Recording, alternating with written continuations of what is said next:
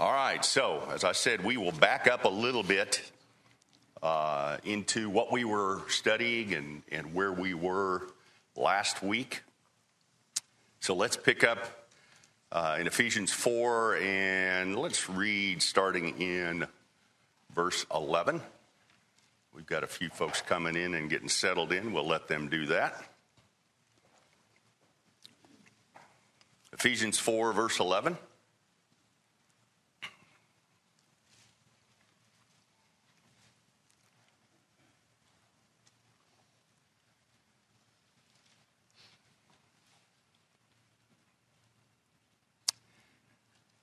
And he gave some as apostles, and some as prophets, and some as evangelists, and some as pastors and teachers, for the equipping of the saints, for the work of service, to the building up of the body of Christ, until we all attain to the unity of the faith and of the knowledge of the Son of God, to a mature man, to the measure of the stature which belongs to the fullness of Christ. As a result, we are no longer to be children tossed here and there by waves and carried about by every wind of doctrine, by the trickery of men, by craftiness in deceitful scheming. But speaking the truth in love, we are to grow up in all aspects into Him who is the head, even Christ, from whom the whole body being fitted and held together by what every joint supplies, according to the proper working of each individual part, causes the growth of the body for the building up of itself in love. So last week, as we closed out, we talked through verse 11, and that says he gave some as apostles, prophets, evangelists, and some as pastors and teachers.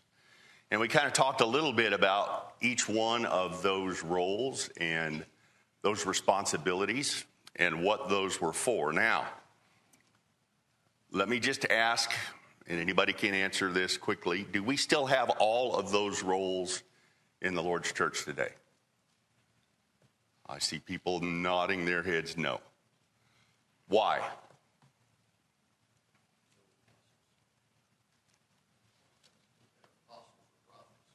Don't have apostles and prophets.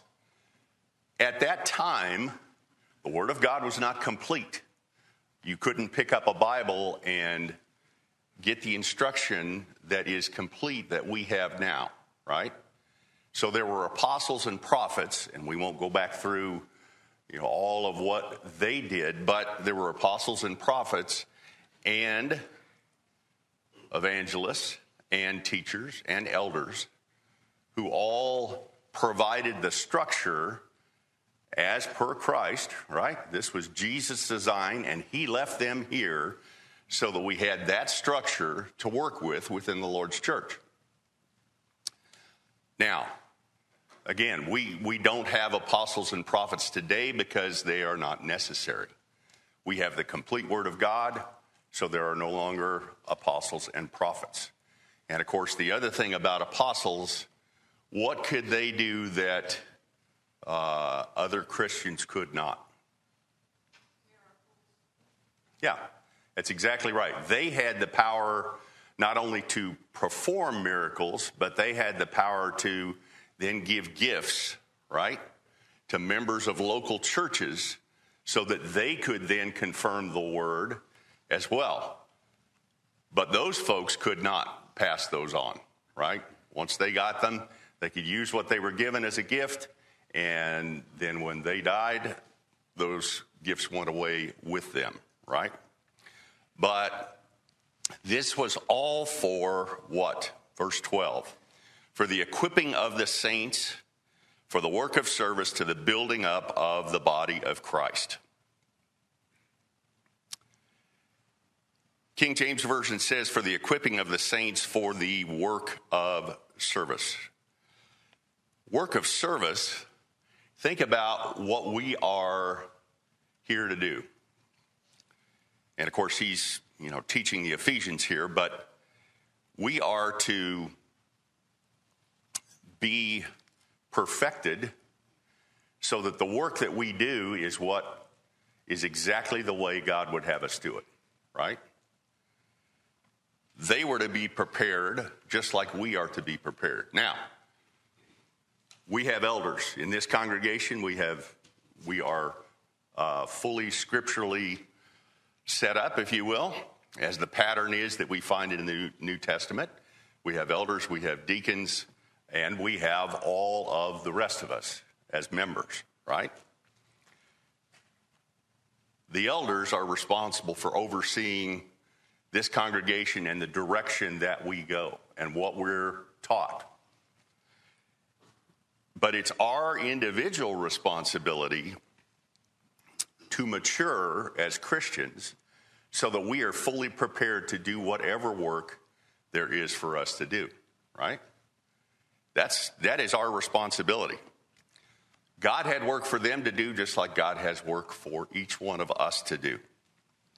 And we follow the directions so that we can do that work properly. Verse 14 says, As a result, we are no longer to be children tossed here and there by waves and carried about by every wind of doctrine, by the trickery of men, by craftiness and deceitful scheming. When you are a babe in Christ, when you are new to the gospel, newly converted out of the world, you are in a situation where you cannot uh, process a lot of the things that you're taught because you don't have the maturity to do so. Okay? Um, he says here, through inspiration, verse 14, no longer to be children. When you are a new convert, you are a child in Christ right? You are not a, a mature uh, Christian. You are a Christian, but you're not a mature Christian, and it's easy for you to be um, tossed here and there. And it says, by every wind of doctrine. So think about that just, just a little bit. One of the great advantages of being in a congregation like this, where it is scripturally formed and we have elders and mature brethren that watch out for the souls of the congregation and watch for deceitful teaching and watch for things to come in to the church that are going to take us in the wrong direction. But for those of us who have been members of smaller congregations uh, that may not have been fully organized, where you did not have elders overseeing the congregation, it's easy to have uh, error, deceitful teaching brought into that church. It happens all the time. If you have not experienced that, you will at some point. We all have to make sure that we are matured to the point so, so that we cannot fall to the trickery of men. Let me ask you if you've experienced false teaching, oftentimes does it come in bold and open where, you, where it's easy to identify?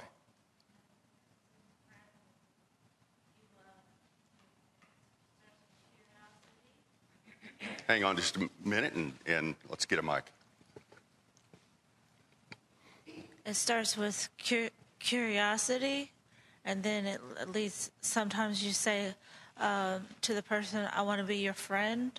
And then it starts off as a friendship, and it starts off gradually, and you think everything is okay and good and everything, and then before you know it, bad stuff happens. Yeah, it, it is a gradual thing uh, oftentimes.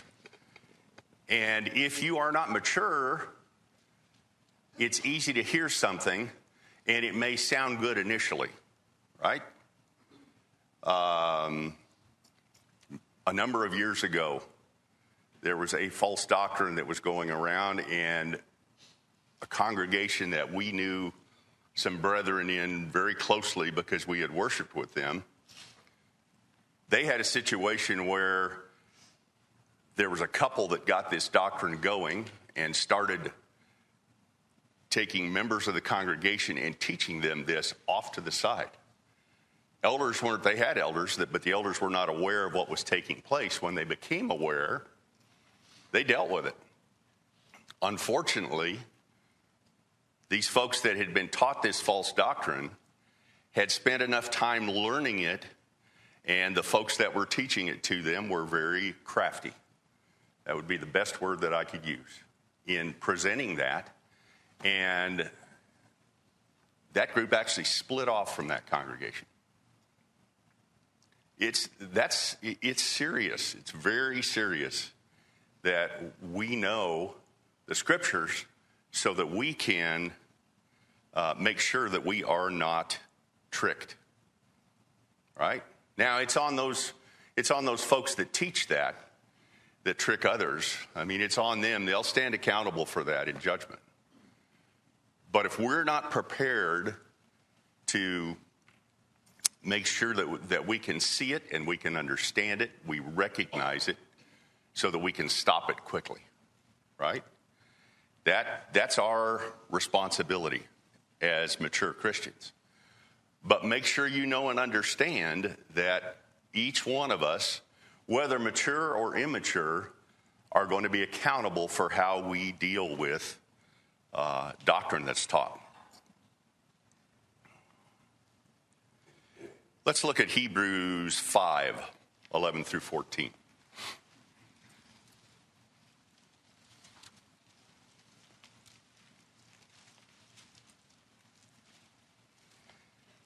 Hebrews 5, verse 11. Concerning him, we have much to say, and it is hard to explain, since you have become dull of hearing.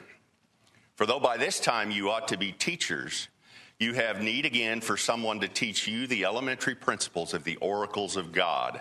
And you have come to need milk and not solid food. For everyone who partakes only of milk is not accustomed to the word of righteousness, for he is an infant.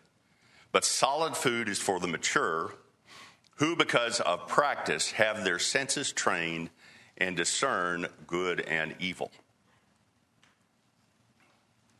So, is this talking about new converts, babes in Christ? No, it's not. He specifically says you should be in a position where you are now mature and you have chosen not to. So just being here is not enough, right? Worshiping with a sound congregation where teaching is, uh, is very direct and very proper is not enough. What do I do with that teaching when I receive it? Do I apply it? Do I understand it? Do I mature from it? Or do I wind up like what we see here in Hebrews 5? He says, verse 12, For though by this time you ought to be teachers, you have need for someone to teach you again the elementary principles. What's an elementary principle? Okay, something basic. Uh, would you be offended if I said, I'm going to send you back to elementary school? Because your language arts skills are, are horrid. I wouldn't say mine are all that good, so maybe, that's, maybe that would be something I need to uh, apply myself, but that would offend you, would it not? If I said, Yeah, you made it through college, but man, you're sorry over here, right? We need to send you back. Well, spiritually, sitting in a pew for 20 years or 30 years or 40 years does not automatically give us the maturity that we should have by listening to sound teaching, right? It's up to us to decide. Are we going to take that? Are we going to apply it? Are we going to grow in it and learn by it and make personal applications so that we do not need to be retaught things that we should already know and understand? All right, I'll get off the soapbox. Look at uh, verses 15 and 16 back in Ephesians 4.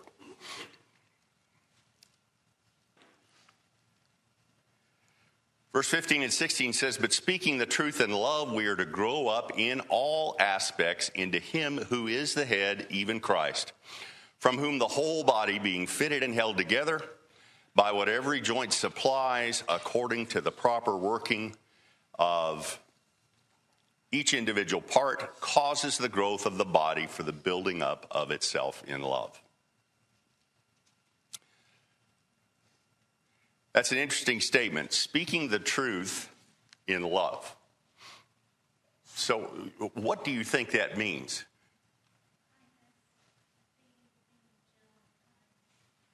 Okay. Mitch.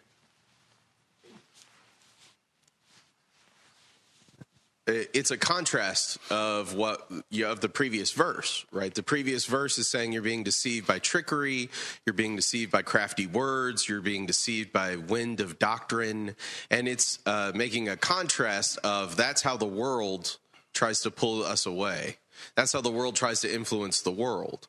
And speaking to Gentiles in a Gentile culture where they're surrounded by philosophy and all these things all the time, that would be very appropriate, similar to today, where people try to trick us up on points of uh, doctrine by using specific phrasing or specific words to try and catch us in a way and it's it's just making a contrast of while those people do that we deal with truth. We speak truth. We don't try to answer their trickery with more trickery or more crafty words or try to outfox the fox, as it were, but we just speak the truth.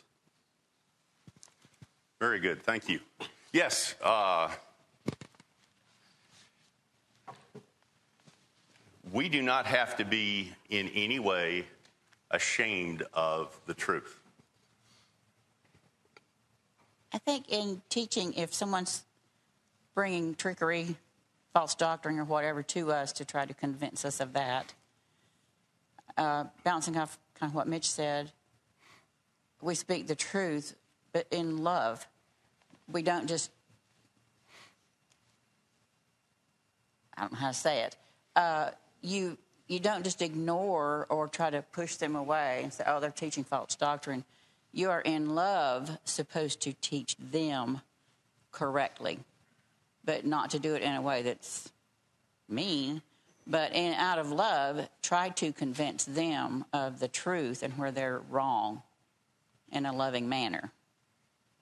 Does that make sense? No, it makes perfect sense. It kind of got muttered out. But. So, no, no, no, no. Did a good job. Makes perfect sense. So, if, I mean, you think about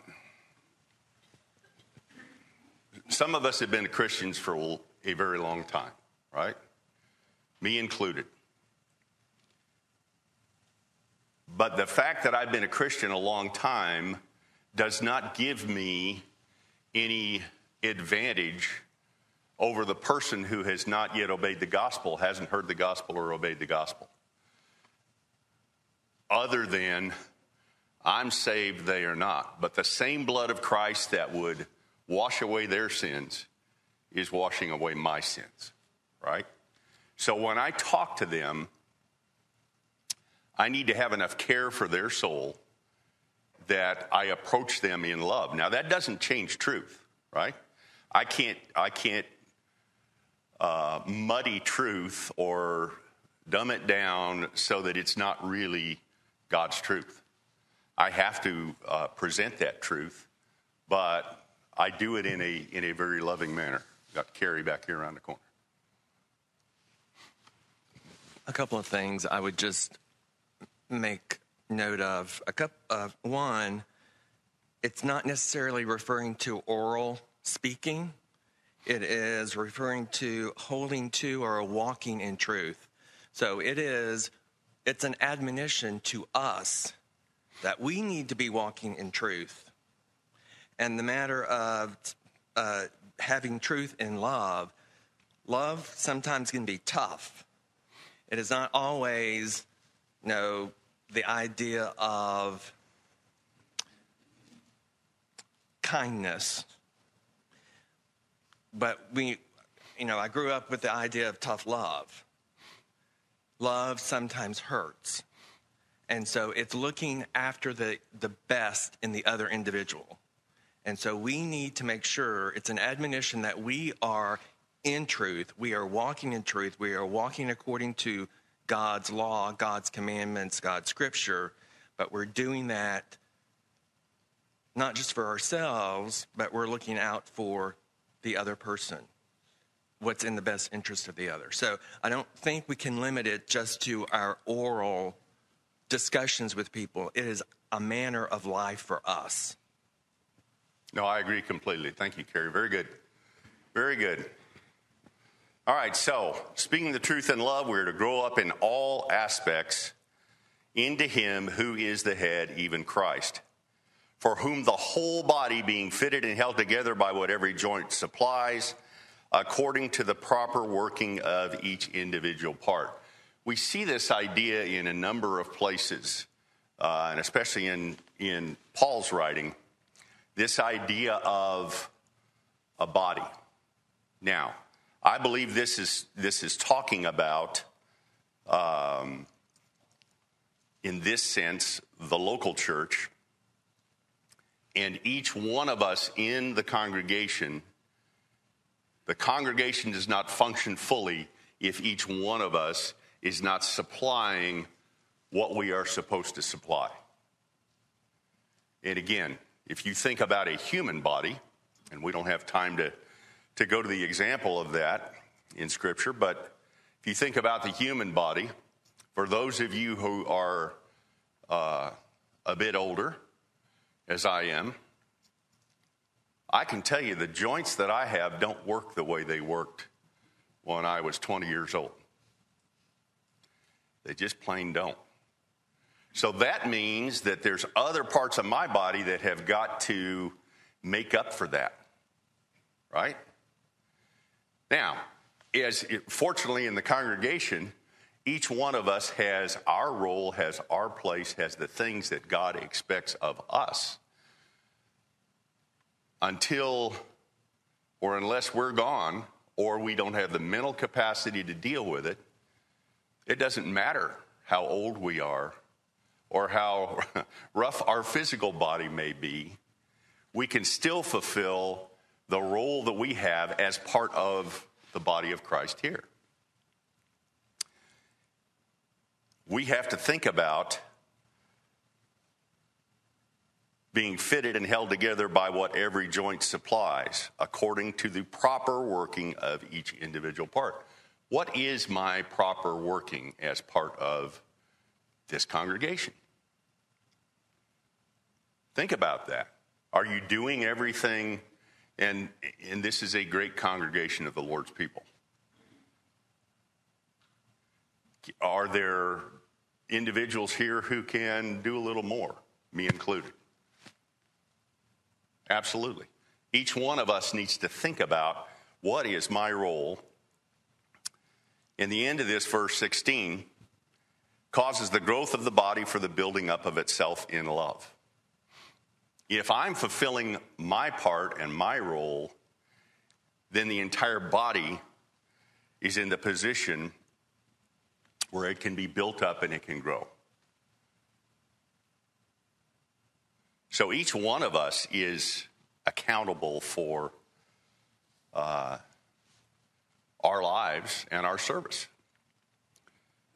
All right, unless there are other comments, let's move on to uh, verse 17.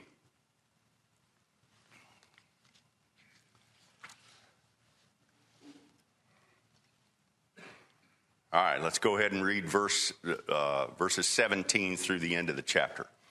So, this I say and affirm together with the Lord that you walk no longer just as the Gentiles also walk in the futility of their mind, being darkened in their understanding, excluded from the life of God because of the ignorance that is in them because of the hardness of their heart. And they, having become callous, have given themselves over to sensuality for the practice of every kind of impurity with greediness.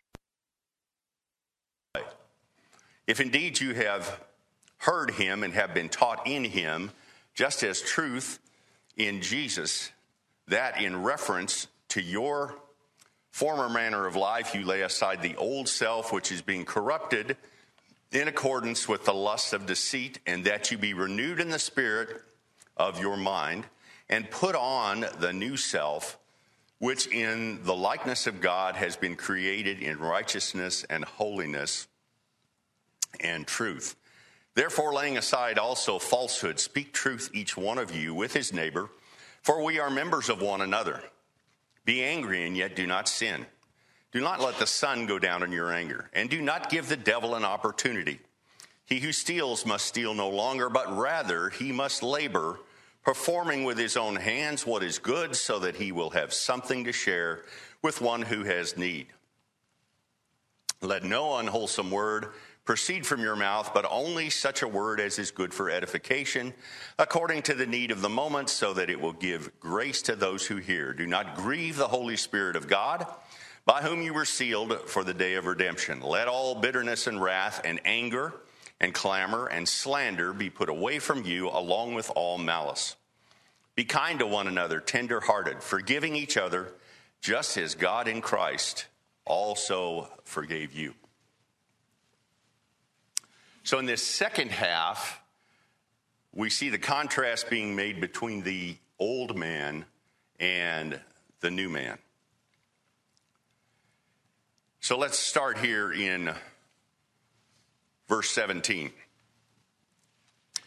So, this I say and affirm together with the Lord that you walk no longer just as the Gentiles also walk in the futility of their mind being darkened in their understanding, excluded from the life of God because of the ignorance that is in them because of the hardness of their heart. And they have become callous, have given themselves over to sensuality for the practice of every kind of impurity and greediness.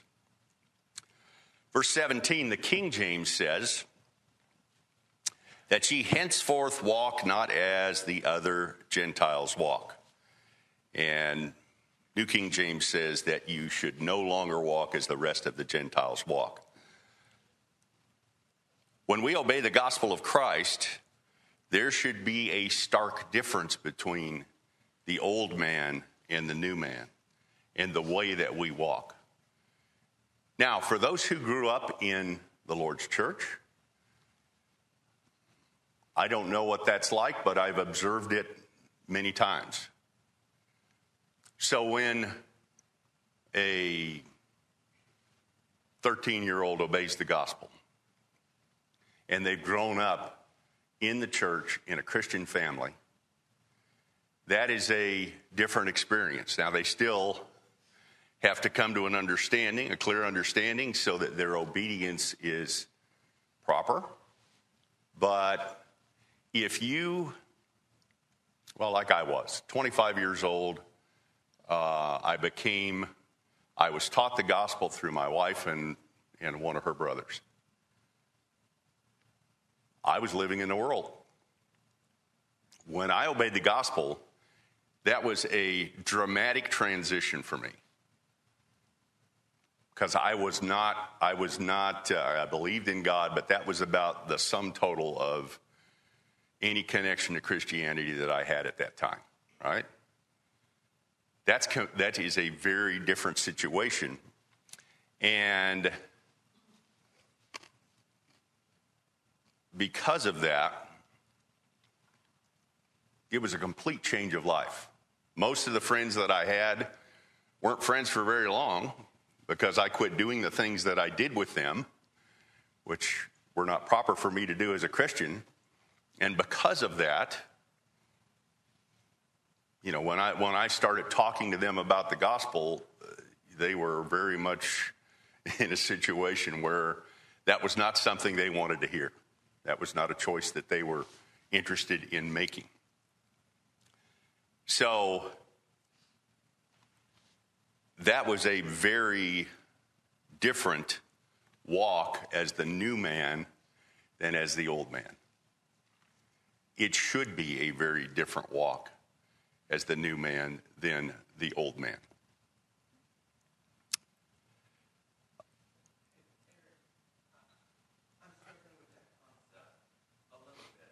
And Here's why. Because as if if I'm in the world and I hear the gospel and it convicts me, I'm not going to have that maturity to fully understand this is not how I walk anymore. It's got it's going to be a transition and it may take years to occur. So yes, I understand the fact that I've put on Christ and the believer has put on Christ, but that believer may not fully understand the scope of the change. Oh no, And that's, going to take are absolutely, time. You're absolutely right. Okay, so I just want to And make they sure won't. what we're saying.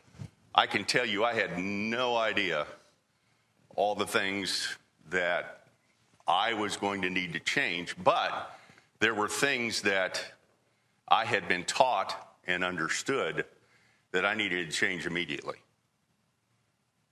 No, I was not, it's not like you come out of the watery grave of baptism and you are a mature Christian. Not at all.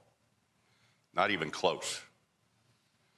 But through influences, you continue to grow, you continue to mature, and you learn and understand. And folks, I mean, we've all been around new converts where there are things we need to teach them immediately, and there are other things that we are going to little by little help them to understand because they don't have the maturity to understand it initially.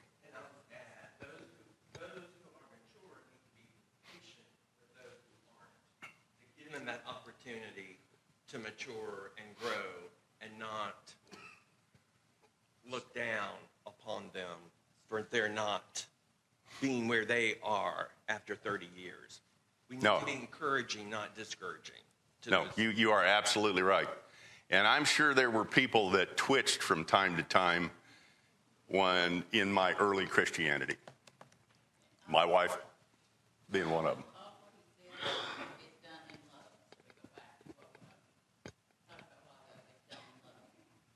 Yeah, what she said for those who are online is that all of this is done in love. And when we think about that and we understand that, we should be very much able to be patient with brethren. Now, we can't, you know, it's a, it's a fine line that we walk there. We can be patient, but, but things that need to be corrected, we must teach them. I mean, we must teach them in love. But there are things like, here's a discussion I won't open up here, but think about if someone is in an unscriptural marriage. I've known brethren that said, baptize them, and we'll talk about that later. That's not where that's not what I would do. I would say in love, I must teach them this so that they have an understanding of where they are in relationship to God and what they may have to do in order to be in a right relationship with God. If I love them, I teach them that so they can make that decision. Uh, and I don't, I don't baptize them, and then, uh, then we go there. I mean, just real quick, it's the difference between patience and tolerance, right? We we have to be patient. We cannot be tolerant. Very well said. That's exactly right. That is exactly right.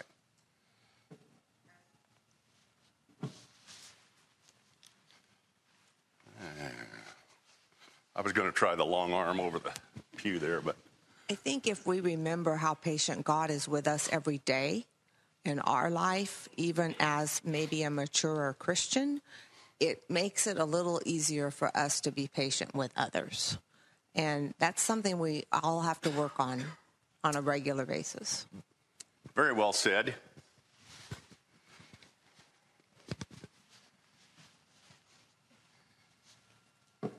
Yes, patience, practicing patience with others. Well, you think about anything when we're dealing with someone else. If we think about God's love toward us, God's patience toward us, how he what he has done for us, we should be the most patient people in the world with others, right? But as Debbie points out, that's what we need to need to think of. I'm going to let you get that one. I need the exercise, but So I think to this point, and I thought about it earlier. I think about Jude um, verses 20 and kind of following. Um, it starts off with uh, keep ourselves, keep yourselves in the love of God, waiting anxiously, and talks about the mercy that God showed to us, but then goes on to say, speaking to those who are in error, have mercy on some who are doubting, save others, snatching them from fire, and on some have mercy and fear, hating even the garment polluted by the flesh. And I think there, I think about that verse obviously speaks to what we've been talking about here for a little bit the mercy and love that God shows to us. But then, likewise, I think about these verses that there are certain things that we need to be snatching people from the fire. You know, more direct, more, you know, you, you hate to say it, violent as far as the, and then there are other things that we need to have mercy and maybe bear with them as they grow and mature. Yeah, that's that's a very good point. There's there's a lot of wisdom that we have to apply with new converts that we will only apply if we are mature Christians, right? If we have not matured to the point where uh, we have a clear understanding of, of those kind of issues like you're speaking about, uh, we won't recognize is this something where we're snatching them out of the fire or is it something where uh, we show more long suffering. Very good. Good comments. Thank you. All right, so what does the word appear in verse 17, walk? What does that represent? I'm sorry?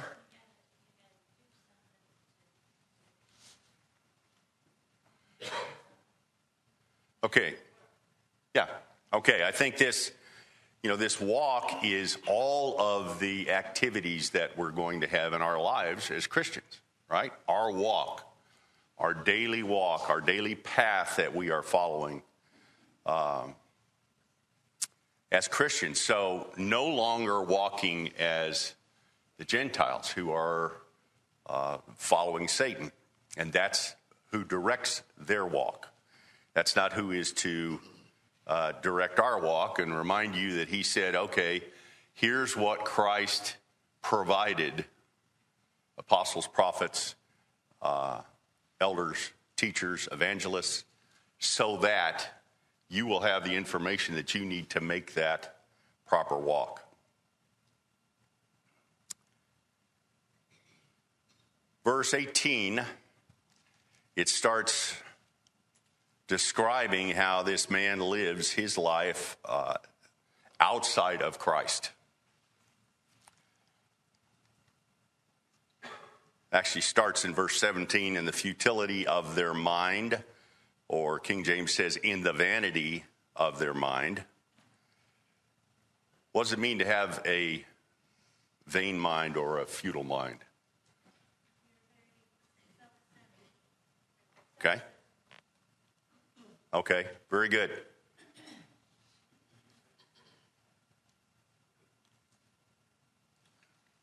Say it again for us.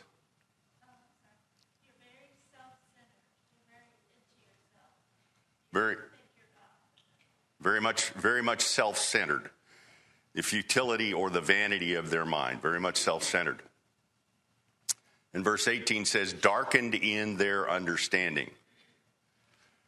Their mindset is framed in the things of the world and the direction of Satan. Darkened in their understanding, excluded from the life of God. Because of this lifestyle that they have chosen, they are outside of a relationship with God. Because of the ignorance that is in them. So, is ignorance intentional or unintentional?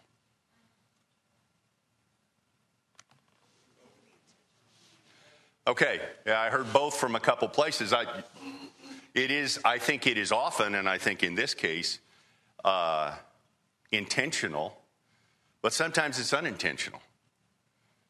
You know, the, the saying, you don't know what you don't know. Uh, but I think oftentimes those who are in the world, they have made a choice.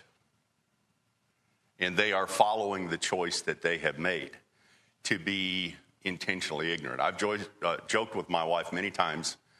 Uh, you know, sometimes ignorance is much less painful than knowing, right? Because if I know, then I have a responsibility. If I am ignorant of something, okay, I don't have that responsibility, right? And I, and I don't mean I should be ignorant. I, I don't mean to say I want to choose that.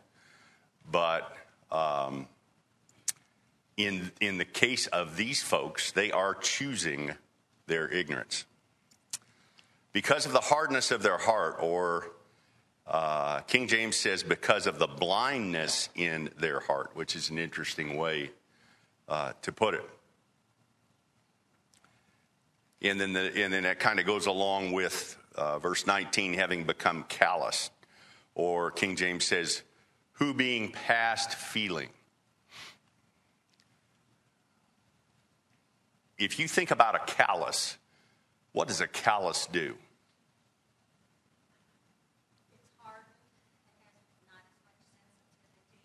Yeah. It's hardened. Like if you play the guitar, you get you know calluses on your fingers. Those get hard, and then you don't have the sensitivity in in those fingers because of those calluses. Well, these folks have a calloused heart. They have chosen over time to harden their hearts so that the gospel goes nowhere.